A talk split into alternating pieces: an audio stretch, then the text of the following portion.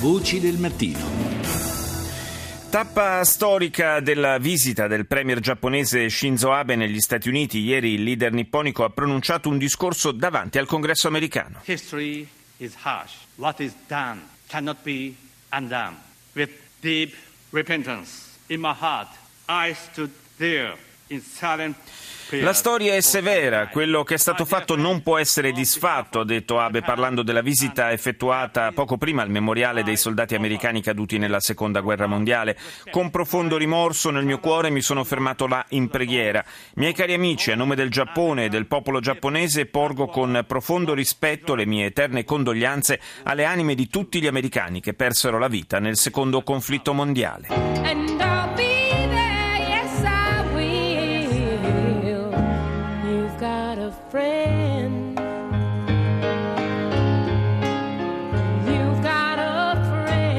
You've Got a Friend, tu hai un amico, è la famosa canzone di Carol King che Shinzo Abe ha indicato nel suo discorso al congresso come una delle sue preferite da giovane e ne ha citato il testo dicendo di averne potuto visualizzare in qualche modo il significato quando le truppe americane sono intervenute per aiutare il Giappone dopo il disastroso tsunami del 2011. In quel momento ha spiegato ho capito che nell'America abbiamo davvero un amico. Ora andiamo in Cina, a Pechino, dove saluto il corrispondente della RAI, Claudio Pagliara. Buongiorno. Buongiorno, buongiorno, a tutti i radioascoltatori. La visita compiuta nei giorni scorsi dal nostro ministro degli esteri Gentiloni in Cina ci offre l'occasione per parlare di una città che da noi è ancora praticamente sconosciuta ma che è così importante da aver indotto anche il nostro governo ad aprirvi un consolato. Esattamente, la tappa, la seconda tappa del viaggio eh, del ministro Gentiloni in Cina è stata in una città che probabilmente a molti dei nostri ascoltatori eh, dice poco, eh, si chiama Chongqing.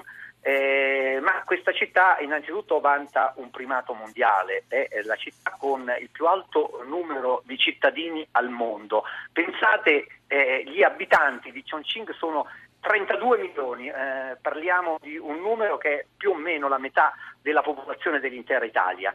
Naturalmente sappiamo che la Cina è il paese dei grandi numeri, ma sicuramente una, una, una, una città così è davvero eh, importante. È importante anche perché ha uno statuto del tutto particolare eh, in Cina, eh, cioè non fa parte di una regione, ma è a sé stante e quindi in qualche modo dipende direttamente dal governo centrale cinese.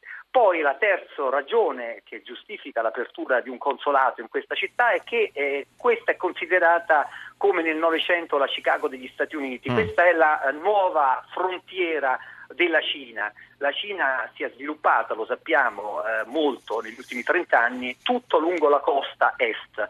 L'ovest della Cina è ancora da sviluppare. Chongqing si trova a 2000 km da Pechino, eh, nel sud-ovest della Cina ed è eh, l'ultimo avamposto diciamo, sviluppato e l'avamposto da cui partirà e sta partendo tutto lo sviluppo dell'ovest eh, della Cina. Quindi ovviamente eh, come, come, possono facilmente immaginare i nostri ascoltatori, è davvero eh, il luogo dove esserci per uh, le aziende italiane che vogliono eh, cogliere certo. questa opportunità di sviluppo. Sì, una, una, zona in prospettiva di grande sviluppo industriale e, e quindi anche potenzialmente diciamo, un luogo nel quale eh, investire, nel quale poter eh, gestire degli, degli, affari importanti. Ecco perché esserci eh, direi che è una, è una, mossa una volta tanto eh, diciamo, lungimirante. Abbiamo battuto sul tempo anche parecchi paesi occidentali. Sì.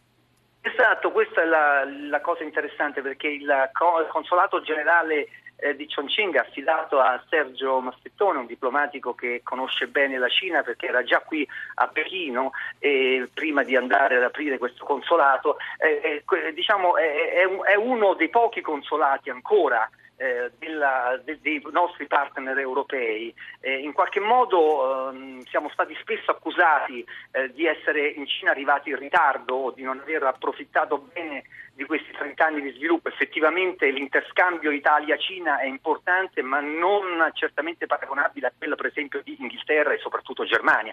Ora, ecco, per una volta possiamo in qualche modo dire che siamo arrivati eh, ehm, prima eh, degli altri in un posto importantissimo. Basti pensare, vi do solo un numero, che eh, eh due anni fa il governo di questa megalopoli sterminata sì. ha disegnato una nuova area di sviluppo. Quest'area di sviluppo ha una superficie, eh, non vi dico i chilometri quadrati perché ovviamente i numeri mh, mm, non dicono nulla, ma eh, la, ha la stessa identica superficie della città di Roma che come sappiamo è il comune più grande d'Italia. ecco, insomma, Ora, eh, questo, questo ci dice molto.